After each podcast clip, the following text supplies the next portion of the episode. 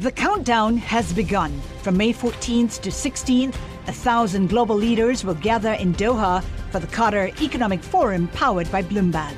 Join heads of state, influential ministers, and leading CEOs to make new connections, gain unique insights, and uncover valuable opportunities in one of the world's most rapidly rising regions. Request your invite for this exclusive event at QatarEconomicForum.com. Welcome to the Bloomberg Markets Podcast. I'm Paul Sweeney alongside my co host, Matt Miller. Every business day, we bring you interviews from CEOs, market pros, and Bloomberg experts, along with essential market moving news. Find the Bloomberg Markets Podcast on Apple Podcasts or wherever you listen to podcasts and at Bloomberg.com slash podcast. We want to talk uh, Wall Street. Why not? That's one of my favorite topics. We can roundtable this thing here. There's a lot going on the street, as always and we want to bring together some of the smartest minds we have on all things Wall Street. We do that with Sonali Basak of Bloomberg News and Alison Williams. She's a senior banks analyst at uh, Bloomberg Intelligence. Uh, Sonali joins us here in our Bloomberg Interactive Broker Studio, and uh, Alison joins us on the phone. Sonali, a lot of news coming out of the street over the last few days. I want to focus just on headcount. What are the banks doing these days? I mean, deal flow in 2022 very tough to come by trading uh, better, but deal flow tough to come by same kind of year to date.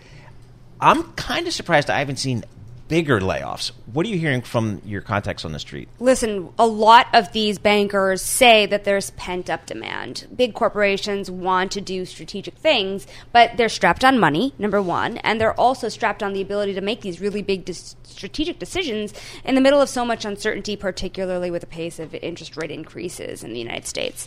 So, with that uncertainty, they don't want to lay people off because things could come back. But they have not. They don't look like they're going to come back in full force anytime soon. So they're finding other things to do because they expect that things like activism will force spin offs. Um, remember, places like Elliott, Paul Singer has raised yep. record amounts of money. So there's a chance that they can do other things. You know, I, I, I, don't even know where to begin on the Wall Street beat just because I feel like this week has been literally drinking out of a fire hose, uh, or attempting to at least uh, with the Wall Street story. But uh, one of the most read on the Bloomberg terminal stories today is JP Morgan uh, and blaming Jes Staley for their ties with Epstein, demanding eight years of pay. Uh, walk us through this story. Of course, it's of interest a lot, not just to our Wall Street audience, but to everyone that's been following the story. Yeah, and this has been going on for a while, but really it's hit a new climate climax, if you will, where you have J.P. Morgan suing Jes Staley, who is a former Jamie Dimon protege, a star banker, former CEO of Barclays. J.P. Morgan itself was sued a couple of times over the Epstein debacle because Epstein, Jeffrey Epstein, was a client of the bank, and now what you have Jamie Dimon and J.P. Morgan really doing now is really separating themselves from Jes Staley's own actions within the bank. And I would say that Jes Staley himself has really denied a lot of the allegations against him. The suits brought forward against JP Morgan were from the U.S. Virgin Islands, which has been leading a lot of mm-hmm. this um, litigation when it comes to Jes Staley and Jeffrey Epstein, as well as a woman identified by Jane Doe who says she was a victim mm. of Jeffrey Epstein. So, very closely watched saga, and to Kriti's point, a lot of money at stake. Yeah, absolutely. Uh, Alison, uh, Alison Williams, Bloomberg Intelligence. Uh, what are your thoughts, Alison, as you talk to all these big uh, banks that you've covered for, for decades. What do they think about 2023? Is there going to be any meaningful rebound in activity there? I know the trading business has been pretty solid, but the uh, advisory business and some of the capital raising business has not. Yeah, that's been, I think, the disappointment to start the year. And uh, to Sonali's point, I, I think that you know, most of the banks were sort of uh, banker hoarding, I guess, as we say, not willing to let go of all the bankers after they, you know, had to um, quickly do all these hires in 2021, and so they're a little bit reticent to start doing uh, cutbacks. There was a lot of hope, and I think the disappointing thing is that even though the markets were sort of have had a strong rally or had a strong rally going, you know, starting at the end of last year and into January, the IPO issuance has still been really dismal. M&A is really dismal. And so I think that's why you're starting to see some things bubble up. This is normally the strongest seasonal quarter. Um, and I think, you know, what we really need is clarity on the macro environment. So even though the stocks have rallied, some of the expectations for those who want to come to market are still a little bit too high. Um, and they've been and, and they've been hesitant to sort of execute. So the pipelines are still there, but equity M and A disappointing. The one bright spot, if you will, has been in the debt capital markets business. We heard from Citigroup yesterday. They're expect you know the industry while it's down about forty percent uh, in the first quarter. So that's that's better than the down 50% that, that we've been seeing, but only modestly, and that has to do with comparisons. But the one bright spot is the debt issuance. Mm-hmm. We have seen um, some companies coming to market, especially on the investment grade. I want to piggyback off of what Alison is saying because mm-hmm. there's one deal that's being talked about today that is kind of hot, and that is the Uber leverage loan. Really? Remember, okay. Morgan yep. Stanley is really leading that. Uber is a longtime client of Morgan Stanley. It's trading at $34 a share. Remember, it went public closer to 40. So really, this has been a tough trade. but Morgan Stanley, you know, was their lead underwriter and now is helping bring a leverage loan offering back to the table. They had a leverage loan offering last month that had seemingly high demand. You can see it, Paul. Investors are still searching for yield. I am dying to know how this plays out. But remember, Morgan Stanley is also hung with a lot of that Twitter debt. So it's meaningful to watch them come out in the market again with a company like Uber. Can we just take a moment to appreciate Uber and the Uber news today? Because this story, ride hailing company looking to raise $760 million from that sale. And that's separate from their considering to spin off their freight logistics division. Yes. Um, so interesting stuff going on over at Uber. But let's bring it back uh, to the banks if we can. Alison, uh, tell us a little bit about the trade here because it feels fairly intuitive that if you were looking at higher rates uh, on for the economy, six percent I believe is now uh, the base case for a lot of economists out there, not the consensus yet, but we're getting there. Does the automatic translation for the bank sector simply mean more interest profit? So the the that's what it's meant so far. So rising rates has been really a boon to the net interest income, but I think the damper that we're going to see in 2023 is that the cost side of the equation now is starting to go up. So in the early days, rising from zero interest rates, that we got the lift on the yield side uh, of the equation, and that's um, really been strong. And banks really haven't had to sort of lift, lift their deposits rates because we were coming off of such a low base. But now we are seeing that. We started to see that sort of late last year, and we think we're going to continue to see that this year. I I think that's sort of well understood at this point um, in terms of the expectations for net interest income, but it's really um, you know the credit losses side of the equation, the loan growth side of the equation that um, investors are focusing on. And then, you know, looking at interest rates, I think that you know what we've heard from management is is we really do need the Fed to stop hiking to get sort of more uh, economic, to get a little bit more certainty on where the yep. economy is going. You know, Alison, if I were starting my career over again on Wall Street as a young person, I'd go right to private equity. That's just where I think some amazing returns can still be had. What's your outlook? You know, give us uh, kind of for the private equity business in the, over the next 12 to 18 months. Yeah, so private equity, uh, you know, they have, I mean, the amount of money they have raised has been incredible. Even those managements have become a, a you know a little bit more hesitant, but it's really I mean, within private markets, it's really the private credit side where we've seen um, some of the biggest boom in terms of fundraising, and we expect that to continue this year. Um, to your point, um, a little bit more activity going on on that side of things versus the versus the trading desks, where we're expecting to see lower revenue again compared to last year. All right, good stuff. A uh, little Wall Street roundtable there. We do that with Sonali Basak of Bloomberg News. And uh, Alison Williams of Bloomberg Intelligence. She covers the banks. She's been doing that for decades uh, here at Bloomberg. Uh, and then before that at Morgan Stanley Investment Management, where they were big shareholders, a lot of the big financial institutions. So uh, we'd love to get her perspective here. The countdown has begun. From May 14th to 16th, a thousand global leaders will gather in Doha for the Qatar Economic Forum powered by Bloomberg. Join heads of state, influential ministers, and leading CEOs to make new connections, gain unique insights, and uncover valuable opportunities in one of the world's most rapidly rising regions. Request your invite for this exclusive event at QatarEconomicForum.com. Well, we are just talking to Alison Williams from Bloomberg Intelligence, and she was talking about deal flow really being uh, slow, and Yeah. I guess that happens when interest rates rise. It gets a little bit more expensive to get deals done. Let's talk to somebody who's actually right in it, uh, hip deep. Randy Schwimmer, he's co-head of senior lending and senior managing director, Churchill, Churchill Asset Management. And Randy, we'd like to talk to you about kind of what's going on in the, in the deal flow world. You know, mid-market deals, not necessarily the ones, the big blockbusters, but a lot of the mid-market deals that re- that really rely on senior lending, leverage lending, all that kind of stuff that you guys do. There's a bunch of private credit folks out there that are putting money into the space.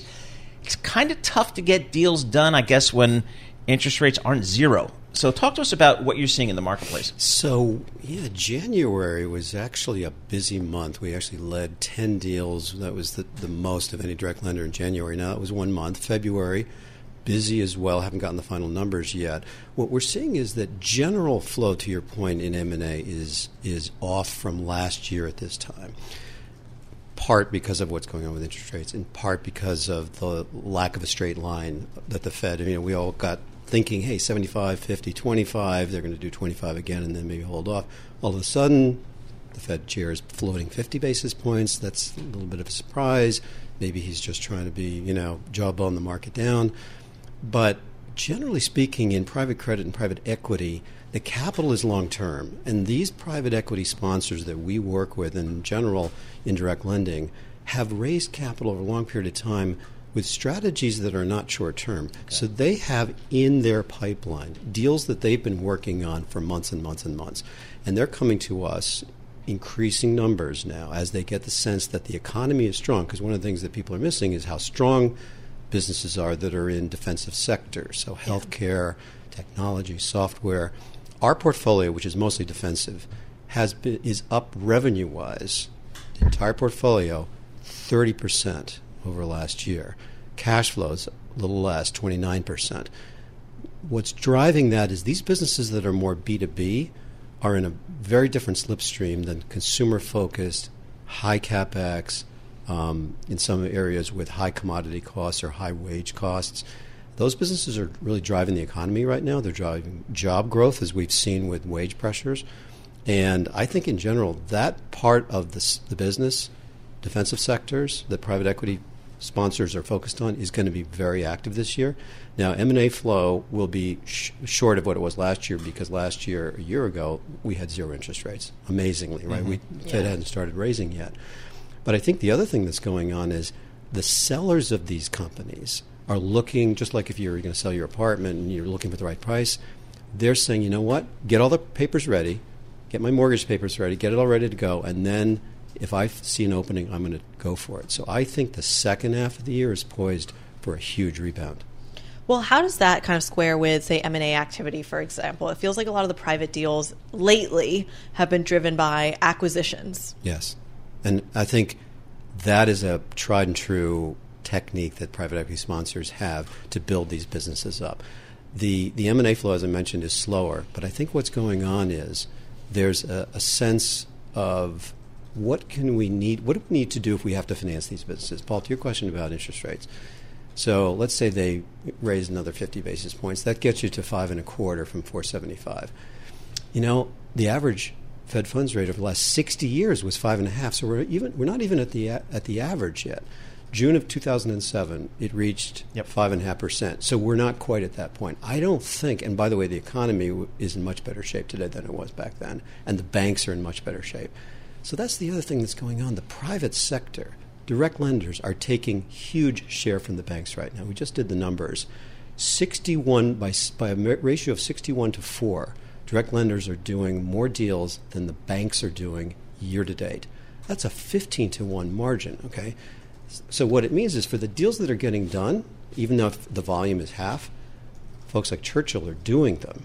So actually our investors and by the way i've done the, the tour in the last month since i saw you last of the sort of capitals of the world. So i was in tokyo i was in munich and last week, this past week, I was in Baltimore. Okay, and our clients are saying two things: one, how's the portfolio holding up with the higher interest rates, and Yeah. two, what's going to happen with deal flow? Are you going to give me, in, you know, continue to invest my money? On the deal flow side, we're saying, yeah, we're actually seeing, based on January and early returns on February, we're seeing plenty of flow. on the portfolio side, what's interesting is because these defensive sectors are businesses that are actually doing well, we're actually seeing more upgrades in our portfolio than downgrades, and the and the performance of these businesses continues to be strong. Now, we did a pro forma study of the portfolio if, if the Fed goes up to six percent, and we found that if you perform at that, interest coverage still remains solid around two times. I asked my portfolio manager, okay, and this was a question an investor had. All right, how many of your companies will be below one times interest coverage? And the answer was, on a pro forma basis, only 1%. That's pretty strong. Okay, that Yeah. means that a very small number of those companies will not make their interest. Now, of course, they're going to be growing in the meantime, so we're not worried. But this is, I think, there's there's a glass half full approach here that we're taking, that we're seeing, which we're getting the message out to our mm-hmm. investors that we th- actually think this is a good time to be in private credit. All right, so if I, you know, back when interest rates were zero, I'd come to Churchill Asset Management. I'd give you my money because you guys would get me yield. Now I can park my money in two year treasury and get 5%. What does that do to your capital raising? Yeah, you can do that. You know, we don't view private credit is a timing issue because we've been getting seven percent year in year out as a as an unlevered return for investors for 17 years. It's up now, no question about it.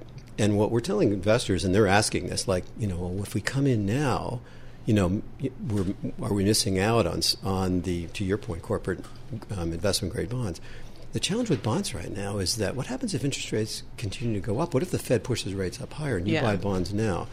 The other thing that I'm hearing is that the risk premium is not there in a lot of the corporate bond market because it's if you get five percent on treasuries, you're only getting six percent on corporates. Is that enough? So if you play this private credit game with senior loans, it's twelve percent.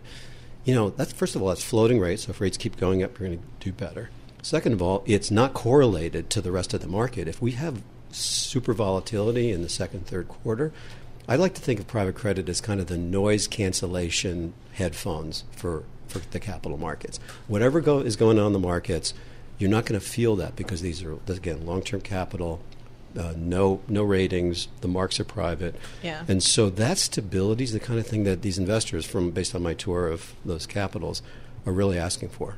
All right, good stuff. Randy, really appreciate uh, chatting with you. Get a good sense of what's going on out there in the private credit business. And we talk about private equity, but as Matt and I have been saying, as we've been talking to Randy for you know a while here, the private credit space is just so active, and it just amazed me how, how quickly that business has grown.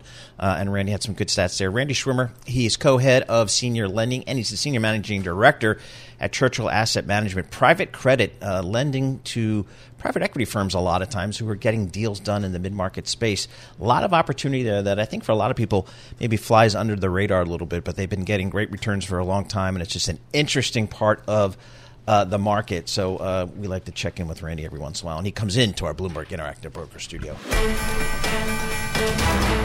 Well, there's a long way to go until the next presidential election, but many political organizations are already ramping up efforts. In particular, some are focusing on the Latino vote and working out the best approach to electoral issues that matter most to this growing population.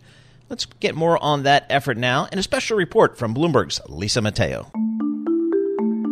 The political divide among Latino voters is seeing a subtle shift to the grand old party.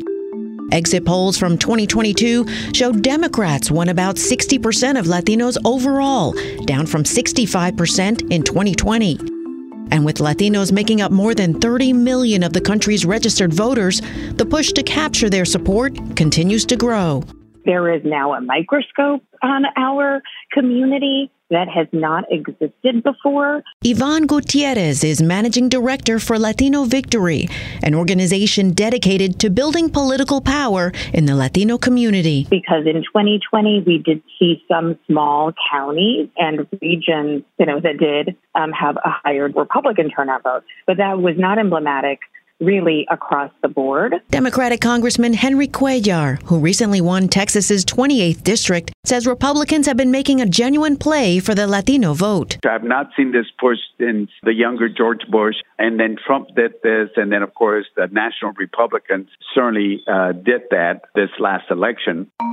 While there wasn't a red wave in the 2022 midterms, Republican Governor Ron DeSantis turned heads when he won Florida's heavily Latino counties of Miami Dade and Osceola. Ronnie Lucero, national chairman for the Republican National Hispanic Assembly, says DeSantis' stance on COVID lockdowns helped. They temporarily locked down and then opened up immediately and kind of let everybody kind of live their life and make their own decisions. And to the Hispanic community, being able to make your own decisions and freedom is one of the most important values that you can have as an American. Maria Teresa Kumar, co founder and president of Voto Latino, says the swift reopening appealed to many Latino business owners. That was for many Latino business owners a lifeline because they don't have any plan B to fall upon. She adds that the age of Hispanic voters in the Sunshine State also played a part. Florida is the only state where young Latino voters will never eclipse older Latino voters, and they have a tendency of being far more progressive policies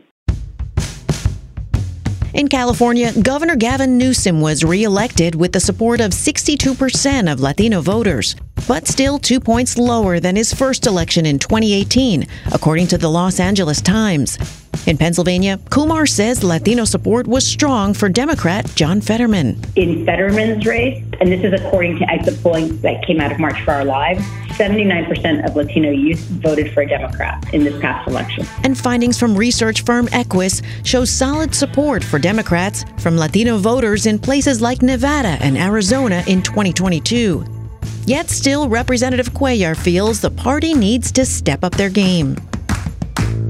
Some of us for many years have said, you know, to the nationals, the DCCC, you know, DNC, and the state parties, we've said, hey guys, we cannot take Hispanics for granted. You know, usually the effort was, eh, let's start after Labor Day, you know, 60 days or so before the election, and then let's start pushing that. Latino Victory's Gutierrez says politicians need to remember that Latinos are not a monolith. Latinos in Texas and California and Florida are all very different and have very different lived experiences and backgrounds and therefore their votes are going to be different at times. Lucero points to the topic of abortion and how the support for pro life policies can vary culturally from state to state. You have a large Mexican population in Texas and a illegal voting population of Mexicans in Texas. And in Mexico, abortion was really, for the most part, illegal all the way up until the end of 2020, 2021. So that's a losing battle if you're if you're pushing a pro-life policy for a Mexican population. But that didn't work so well when you look at New Mexico because New Mexico is more of a Spanish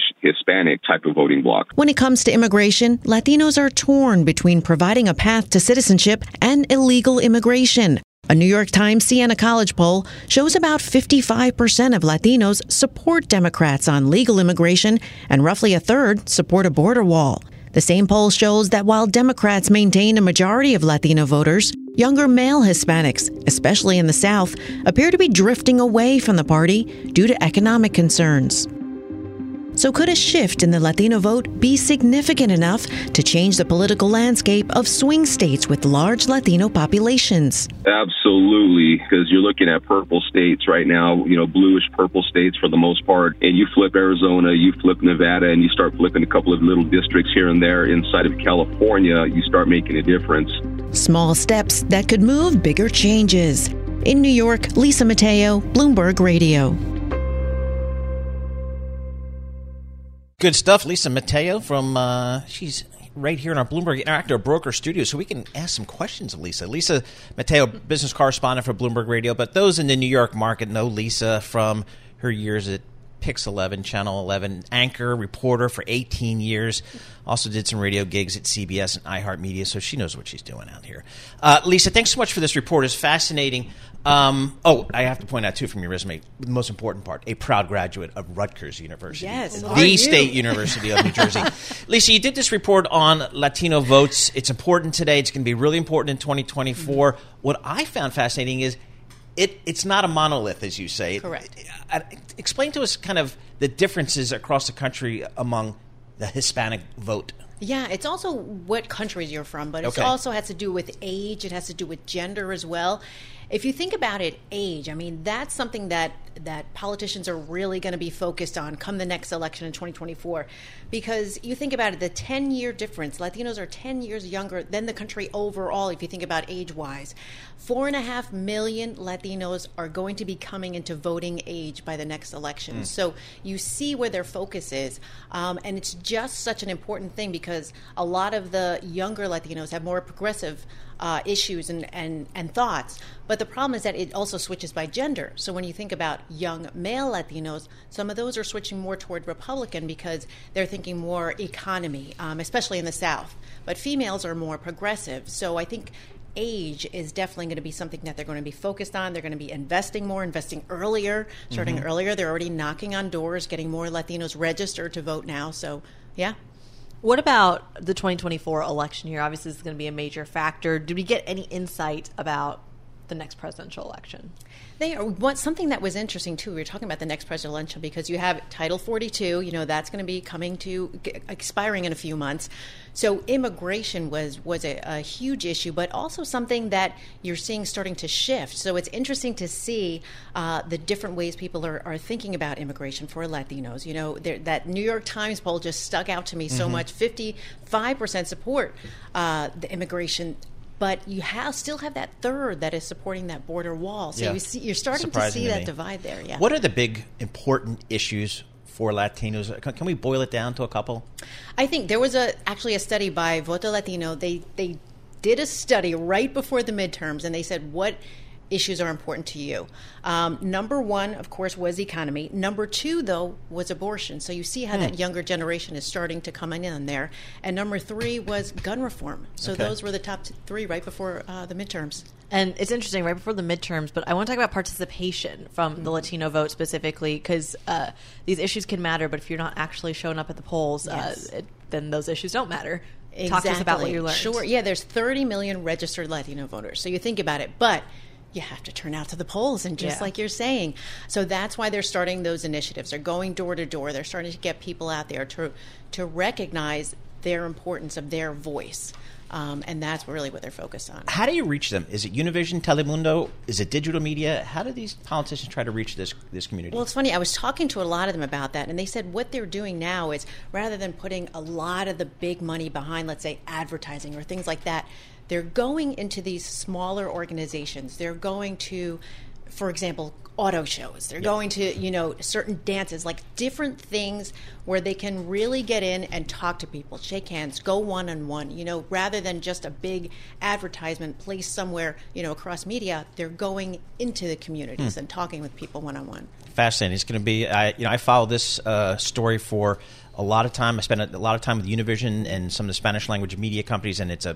big, Uh, growing uh, part of the population and an influential one economically uh, and politically.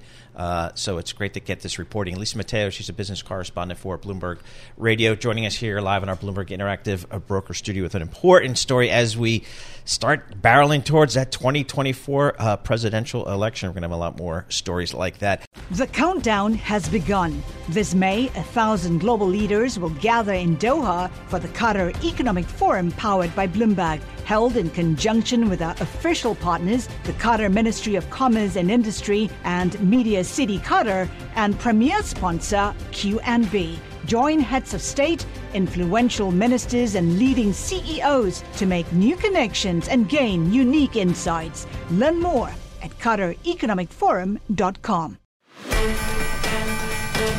A lot of news out there on the crypto space, and not a lot of it's very good. The ripple effect from FTX um, implosion uh, is kind of finding its way to the banks. You know, you talk about uh, Silvergate, uh, Financial, um, Silicon Valley Bank, lots of issues out there, not many of them good. Let's check in with Mike McGlone, Senior Macro Strategist for Bloomberg Intelligence here.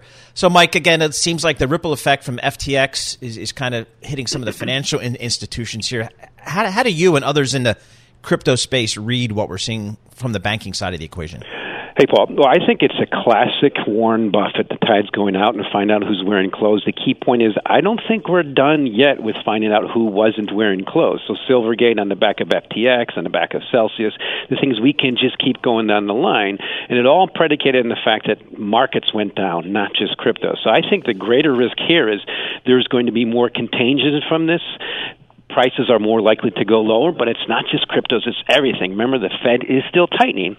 And but I think the good thing will come out of it is we'll get some good, hopefully astute regulation.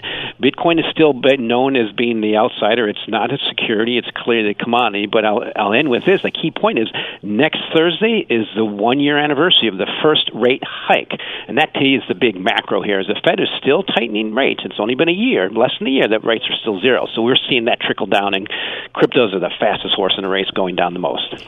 Mike, it feels like when, as we hear about the news uh, coming out of Gemini, coming out of Silvergate, it feels like it wasn't just FTX that kind of created this ripple effect. It goes back further to the Three Arrows capital saga as well. How many more shoes are there left to drop from here on out?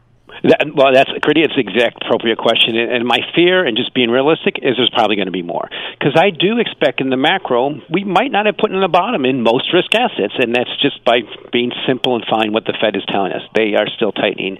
We've had this bounce in Bitcoin from 15 to 25. I did point out 25 significant resistance. If you're tactical, you should probably be selling it, and if that happens, we're going to see more. The question is what's next. But what we're seeing lately is most major institutions are going out and claiming, you know, saying we don't not have exposure to the the bad actors, but um, I'm afraid there's still more. I mean, I just don't know how to quantify that. It's more difficult There's people who really dig in. To me, being the macro strategist, I point out that um, I see rolling over in most risk assets. I see something I've never seen before. That um, we have the Bloomberg Commodity Index down 20%, and the Fed's still tightening. So cryptos are more likely to suffer the fastest horse in the race. But one thing I'll point out too is the, the key, my key theme at the beginning of the year is watching Ethereum a little bit, And the number two crypto, is the key levels I watch are a thousand to two thousand, and it's still stuck in the middle of that range, just making it difficult for all of us. So, Mike, you're in a self-proclaimed crypto capital, at least of the United States, down, down down in Miami. What's the feeling in the in the community there about crypto, uh, just broadly defined, and, and, maybe just some some things things you're hearing? it's impressive the long term building I'm seeing from mostly the rational, mature people who are in it for a reason and are not the young, speculative type who just haven't experienced the, the facts of fiduciary duty before. So I sense from most people here that, okay, this is rough, but it's just part of any nascent crypto asset. And if you just look at the last low in Bitcoin, it was around 18, 19, around 4 to 5,000. And here we are, 21,000. So where's it going forward? And then it's just all the building in the space. And one thing that's unstoppable is what's been happening lately with this grayscale, bit, grayscale Bitcoin Trust (GBTC) and its lawsuit with this litigation with the SEC. They are much more likely to win that case now, which would be the trickle down that okay, these incumbents are here. This is just the example of rapidly advancing technology taking over, and you just kind of have to adopt it or risk falling behind. In the meantime, though, it's a bear market.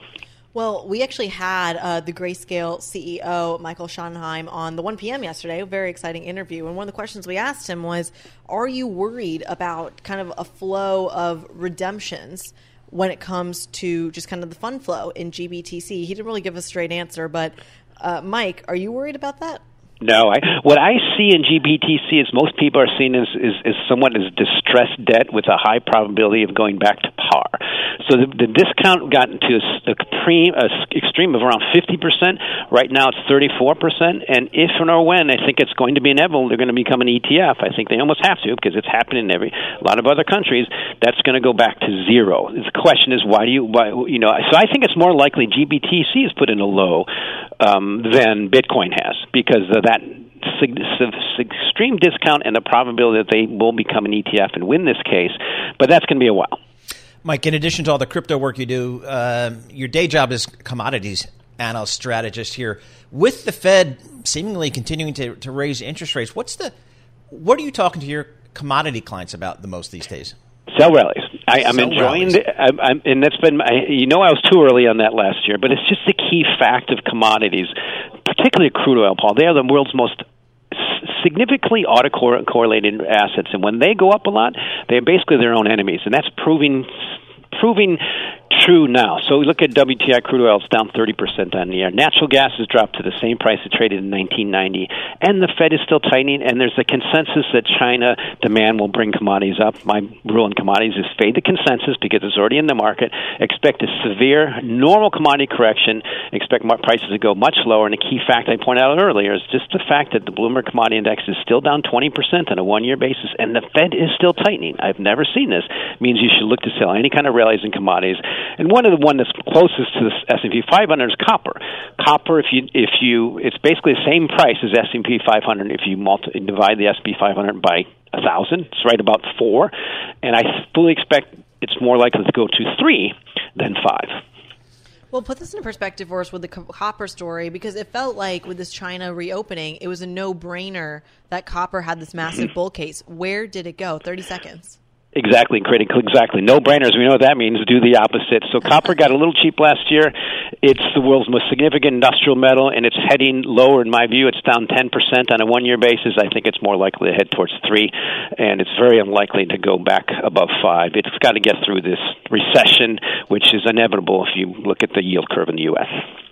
Mike McGlone, clear, concise calls. As always, Mike McGlone, senior macro strategist uh, for Bloomberg Intelligence uh, in Miami, Florida, which is the self proclaimed, in my mind, uh, capital of all things crypto. Well, this may be the conversation of the day, particularly for the tech geeks out there. We're going to roundtable this thing, talk all things tech, focus on Apple Computer. Anurag Rana, senior tech analyst with Bloomberg Intelligence, uh, joins us, as well as Mark Gurman, reporter with Bloomberg News. And we'll talk a little tech here. Hey, Mark, I want to start with you talk to us about Apple and their view of India as, as, an opportunity here. Whenever I think of Apple and India, I think, boy, don't they have to bring in a lower priced model? How, how do you think they're viewing it? India in Apple's view, could be the company's next China, right? If you remember, China was a very small market for Apple only about 15 years ago, right? But when Apple went to a larger sized iPhone with the iPhone 6 Plus uh, back in 2014, things really escalated. And Apple sees India in the same way. Right now, China brings in about 75 billion a year in revenue for Apple. That's nearly a fourth of overall annual revenues they want India to eventually be the same. Might take 10, 20, 30 years, but that's what they're trying to push towards. And so, in order to do that, they're making India its own dedicated sales region within the company, its own operational region, uh, separating it out of Europe right, in Africa, the Middle East, and the Mediterranean, where it was bundled before. And they think this is really going to help uh, push growth and more resources there. Anurag, hop into this conversation, put some numbers on it for us. This supply chain shift, essentially, or this uh, shift that Mark is really outlining, what kind of impact does it have on the fundamentals at a time when I feel like Tim Cook's real legacy was securing the supply chain? You know, from a supply chain point of view, India, you know, will become a big part of it, but that's that may take some time. But I cannot agree more with what Mark is uh, talking here. Uh, India, from a you know numbers point of view should and, and could be a very big market for apple down the road and largely because the population size is there. And the only question you have to really think about is you know at what pace is the middle class becoming more and more richer? Because frankly um, i don't think apple's going to go down the value chain and, and come up with a lower price model. Uh, i think the the population in india has to get richer in order to afford that and Mark, I mean, I guess is that something that you think Apple is is ready to? I'm not sure wait for, or is that something they anticipate uh, having that India market evolve, like Anurag was suggesting? Yeah, I agree with Anurag. Apple's not going to go down market. Uh, they're not going to come out with lower price devices for a specific market. What they are going to do is they're going to keep coming out with new types of installment plans, new trade in programs, other new promotions that don't change the cost of the phone, right, per se, but makes it a lot more attainable for people in markets like India. So you're going to see that. Well, Mark, talk to us a little bit again. You talked about the products as well, but it's interesting that Apple is shifting to India, yet I don't think it's they're they're not the main dominant uh, kind of product maker in that market. It's still Samsung, right? Yeah, Apple definitely is not the dominant player in India, and that gives them a big growth opportunity long term, right? The dominant players there are Samsung, uh, phones from Xiaomi, Huawei, and, and other players. These are the Chinese brands. A lot of times these phones can sell for sub $400, and I think that makes that much more attainable. Combined with installment programs in a place like uh, India, which is obviously an emerging market, uh, but I do think Apple's going to do whatever it can, marketing wise, uh, promotional wise in order to make the iPhone uh, a bit a bit of a better purchase in India, right? Maybe bundle it with other products and services and such. So uh, I do think they will eventually get it done. You know, 5G is just still so nascent in India, and it's still you know nascent for for Apple itself. They only went into the 5G market two years ago, uh, so I do think they have a long term growth path there. And of course, you know, we do believe that Apple's not going to go down market, but if they decided to sort of hit that lever and go down market, release, you know, a new version of the iPhone SE just for India, or a new version of the iPhone SE, which right now is four hundred and fifty dollars, uh, that has you know better attributes, bigger screen, 5G, etc. Uh, I think that could be successful there with the right marketing program behind it. Hey, Anurag, talk to us about the AirPod business for Apple. I have my AirPods, and the, the problem is they don't stay in my ear. So I, I know the product design is perfect at Apple, so the problem must be my ear. But tell me about the AirPod business from a financial perspective. Yeah, I, I, I, was really intrigued with it a few days ago when I when I you know mine ended up in the washing machine, and you know I, I ended up spending two hundred forty nine dollars for it plus the plan of twenty nine bucks, and I said started looking at the numbers. Before the pandemic, the attach rate for iPhone was about twenty percent. Um, after the, you know, currently it's somewhere around 38, 40%. And then in the most recent survey that we did for Gen Z users, we saw a 62% attach rate. And, you know, we are modeling that over the next seven, eight years, the whole world moves into that realm of close to a 60% attach rate. Wait, explain, if that's the case, the attach rate, what does that mean? It means well, every iPhone users. Oh, if you are an iPhone user, do you have a do you have an AirPod or not? Ah. Believe me, I landed in Chicago last Monday and I looked around the plane. There wasn't one human being in that plane that didn't have an AirPod along with it. So 60% is probably conservative in my mind, but if that happens, you know, AirPod become the third biggest category, you know, for, for Apple down the road. And frankly speaking, you're going to lose them. They're going to fall in water. Your replacement cycle is going to be far faster than an iPhone and uh, you know it just it's just a beautiful product frankly. Doesn't stay in my ear. So what does it say about my ears? I guess that's the question. Hey mark i'd love to get the latest reporting from you. And kind of what's the feeling in cupertino about china both as a supplier and as an end market? What's the latest thinking I think Apple is pretty confident in its supply chain uh, in China. I think they have seen uh, the Chinese supply chain be pretty strong and pretty resilient, other than the last four years. So it's taken some time for their, them to really wrap their heads around this idea that this whole supply chain they spent 25 years building, you know, really has faced criticism recently, has faced issues, and really you can chop it up really to uh, the tariffs issue in 2018, 2019 right? And then you can connect it to COVID as well. And those two factors really, uh, with a string of bad luck and COVID zero policies in China, you know, really, you know, weaken that supply chain a little bit uh, in the eyes of investors and some. And so I don't think Apple is going to shift away from China as people think. I think that the Chinese supply chain uh, is here to stay. But I have a big caveat, whereas I think Apple is going to double up and really build additional supply chains, different manufacturing, final assembly facilities in India, Vietnam, Thailand, Malaysia, Cork, Ireland, uh, and really expand there. So if there are further issues in the Chinese supply chain, they have backups in place. Mark, let's go to a different part of the business here. Apple TV. What are what's the growth case for Apple TV at a time when a lot of streaming companies, a lot of media giants really struggling? Yeah, the growth case is really the price. At seven dollars a month, Apple is still well under the price points you're seeing uh, of Netflix and HBO Max and those bundles there. I think if Apple further pushes Apple TV Plus uh, in terms of bundles, their Apple One bundles. They include it in the price point of some of their other products. I think it could be okay. One new thing they're trying is they're sort of building this temporary back catalog of content. So they have their originals, which is what you're paying for, but you also like you get about six of these random iTunes movies, uh, usually the same ones that are streaming on Netflix, uh, included with TV Plus. So if they continue to expand that, it makes TV Plus quite a bit, bit of a better offering. They have not marketed that; they don't advertise it. It's not advertised as part of the price point every month, but I think that's something they're testing right now. And if they continue pulling that lever and make it a bigger part of the package, I think TV Plus could be quite successful. Hey, Anurag, let's finish up with you here. What's the bear case for the stock Apple? 37 buys, 8 holds, and only 2 sells. Is there a bear case for Apple?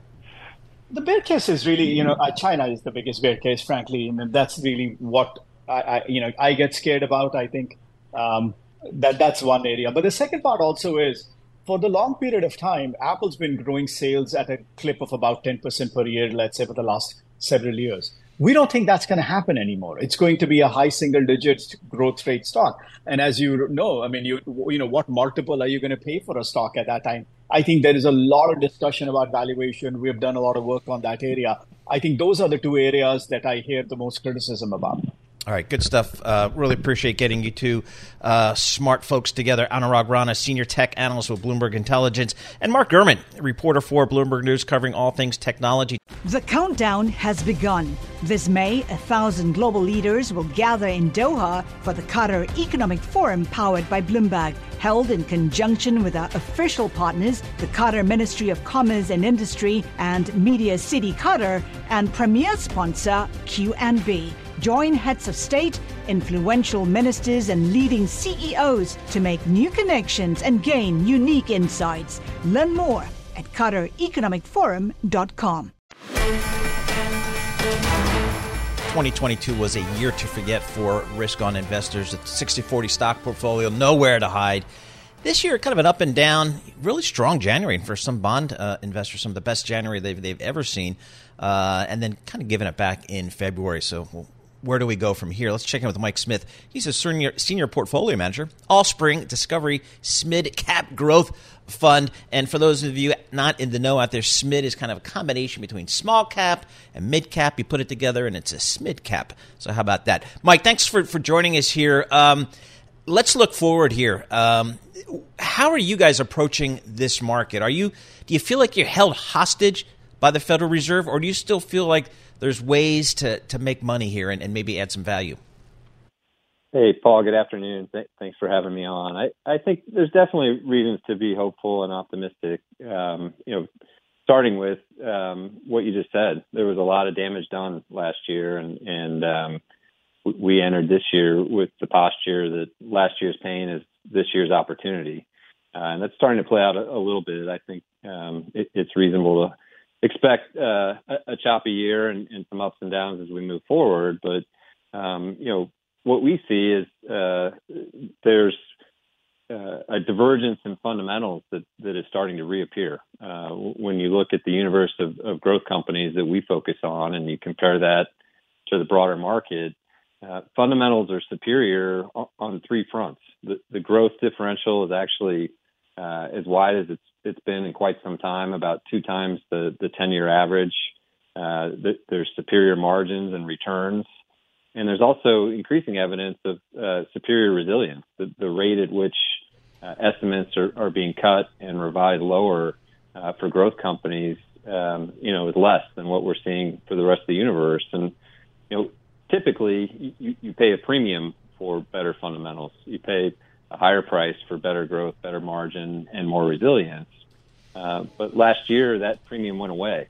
And so uh, what we think reemerges is a reward for patient and optimistic investors who uh, are willing to take some risk and, and try to navigate uh, the choppy, choppy so, waters that we're all sailing through. So where where are we, or where are you guys in terms of your view of valuation? If, if you want to get you know tilt your portfolio more towards growth companies, where, where is the kind of the valuation play? We think valuation overall is, is about average for, for growth stocks. So, um, you know, it got quite extended. Uh, that's part of what contributed to the pain in the first half of last year. Uh, we're, we're not at all-time lows, but we're at a fair value where you can be rewarded for investing in those superior fundamentals. And I think in terms of where you find opportunity, it's, it's broad-based. I think one of the most interesting things that's going on is technology cycles through different industries and is adopted by all different types of, of businesses. It's creating winners and losers and companies with superior growth in, in lots of different places. So, give us a sense. Are there some sectors you like uh, at, at, the moment? Yeah, the, the, most interesting opportunities that we see are in uh, technology, uh, consumer, and healthcare. Th- those are the three sectors where uh, fundamental differentials get rewarded. It, it's very hard in places like energy and, and interest sensitive financials to make money based on fundamentals. You, you, you get paid for getting the oil price right or the yield curve right. We, we avoid those sectors and uh, dive into opportunities where um, the differences in, in, the quality of the business matter. You've got a name here uh, that, that you guys like, Mercado Libre. I've heard that name before. It's a really interesting story. Tell us about it. Yeah, Mercado Libre is essentially both the Amazon and PayPal of, Latin America, and um, you know it's it's early days in the markets where they do business in terms of the adoption of e-commerce and digital payments, and the value proposition to the end user, the consumer, is meaningfully better. Um, you know, regardless of the economic regime, people pay for better. They, they pay for more convenience they pay for less friction, uh, more safe transactions, and so the, the, growth dynamics that they're seeing, which are quite explosive, are, are primarily driven by that value proposition and the underpenetration of e-commerce and, and digital payments. So you mentioned uh, healthcare before. How do you guys play healthcare? Do you go into the services side, the ph- the pharma side, the biotech side? How do you guys like to get exposure to healthcare? You know, again, I think it starts with the value proposition and what does each in, individual business enable. Uh, as we sit here today in the United States, we've never spent more on healthcare, and the system's never been more complicated or more broken. And, and so, any business that brings a solution to the table that, that saves lives or saves dollars, we think has a long runway for growth. And so, when you look at you know companies like Inspire Medical Systems as an example uh, you know, what they enable is an alternative that's better for the patient. Uh, who, who, wants to wear a mask at night to deal with their sleep apnea if you don't have to? And uh, if you get better results with, with less inconvenience or a lower cost, uh, you know, there's wide adoption. And so, um, you know, there are multiple examples of that throughout our portfolio. But again, it all comes back to enabling something better. That, that's the common denominator. So, Dan, on the macro side, how concerned are you that uh, that we are in a higher rate for longer potentially uh, environment and, and how do you guys feel about that at Allspring? You know, it, it, it's uh, your crystal ball is as good as mine when it comes to where rates settle and, and what the Fed does from here. I, I think it's clear there's a commitment to kill inflation, and uh, the Fed couldn't be more clear uh, about where they stand on that. So we have to be humble in processing what that means. But um, you know, at the end of the day, uh, we have an enormous amount of debt in our country. We have a lot of, uh, of bad demographics in, in the developed economies, including the United States. Those are both two big overhangs on growth. Um, you know, it, it's hard to see a scenario where um, it, it takes a long time to kill inflation. It takes a long time to restrain growth, growth because there's structural forces that are, are going to cause those restraints or constraints to happen anyways. So, um, you know, I, I think time will tell as we move through the year. I'm, I'm not looking for a, a big upside surprise that rates have, have come way down, but I, I think it's quite possible we've seen the highs and we just need to, to bide our time now to get to the other side of the cycle. All right, Mike. Uh, always appreciate uh, getting a couple of minutes of your time. Mike Smith, he's a senior portfolio manager at Allspring Discovery. It's a mid cap growth fund, small mid cap growth, and Allspring is a former Strong Capital, which was an absolute must stop when you wanted to go to the Midwest and see institutional investors strong out there in the uh, the burbs of Milwaukee, Wisconsin, which pound for pound, I think Milwaukee, Wisconsin might have some of the best money managers out there. Thanks for listening to the Bloomberg Markets Podcast. You can subscribe and listen to interviews at Apple Podcasts or whatever podcast platform you prefer. I'm Matt Miller. I'm on Twitter at MattMiller1973. And I'm Paul Sweeney. I'm on Twitter at PT Sweeney. Before the podcast, you can always catch us worldwide at Bloomberg Radio. The countdown has begun. From May 14th to 16th, a thousand global leaders will gather in Doha for the Qatar Economic Forum powered by Bloomberg. Join heads of state, influential ministers, and leading CEOs to make new connections, gain unique insights, and uncover valuable opportunities in one of the world's most rapidly rising regions. Request your invite for this exclusive event at QatarEconomicForum.com.